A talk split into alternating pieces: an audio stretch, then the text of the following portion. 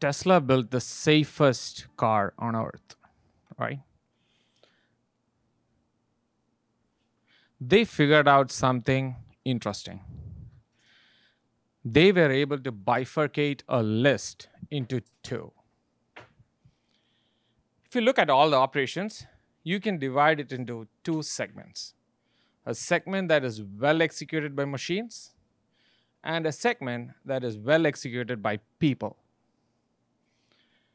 When you leave the first segment solely to machines, solely to machines, not any intervention at all, that's called autonomous. That's when you have something autonomous.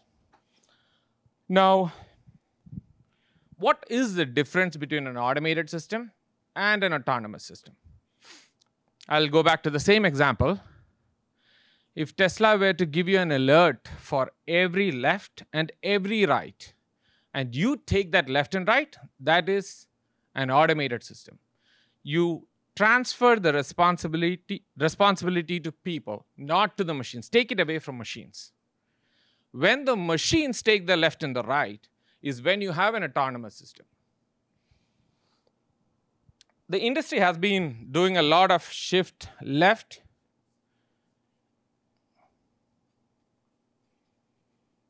and right.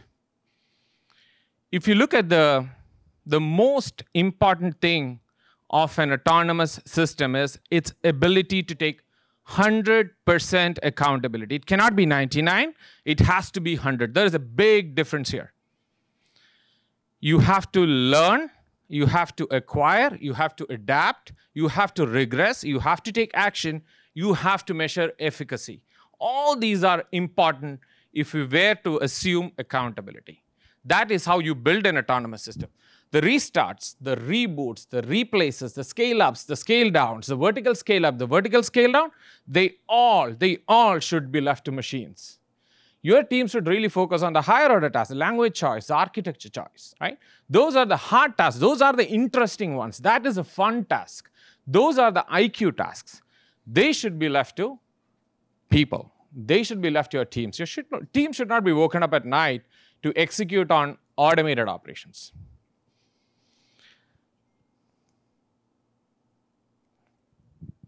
We have been doing a lot of shift left and shift rights, taking all the operations on the right, meaning later phases, bringing it to earlier phase. For example, testing, you can delay it until in production. They call it test in production and configurations you can ask developers to configure. For example, IACs, you configure it to, you, you, you let your developers configure it. There is a key thing that we are missing here. Before moving, doing a shift left or a shift right, you're first supposed to shift up, meaning figure out everything that can be executed by an autonomous system and leave it to that system and then take the rest and divide it to shift left and shift right. Then they stick. Then you don't have to oscillate, they stick.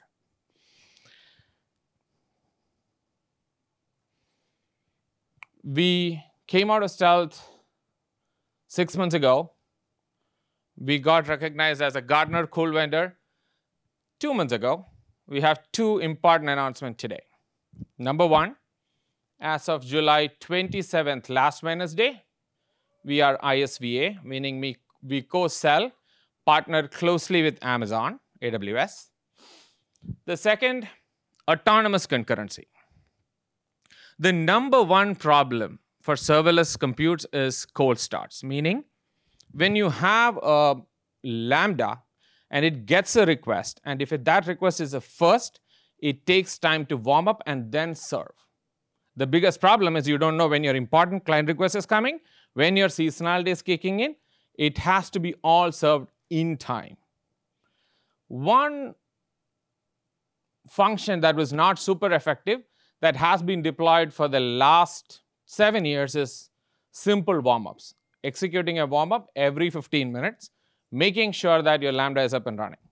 The biggest problem is you will have only one Lambda at a time. If there are two customers, the, the second customer will still get a cold start. Sedai is releasing a new feature as of today. It is going to be GA today, which is called autonomous concurrency, which is going to address it and eliminate it more than 99%.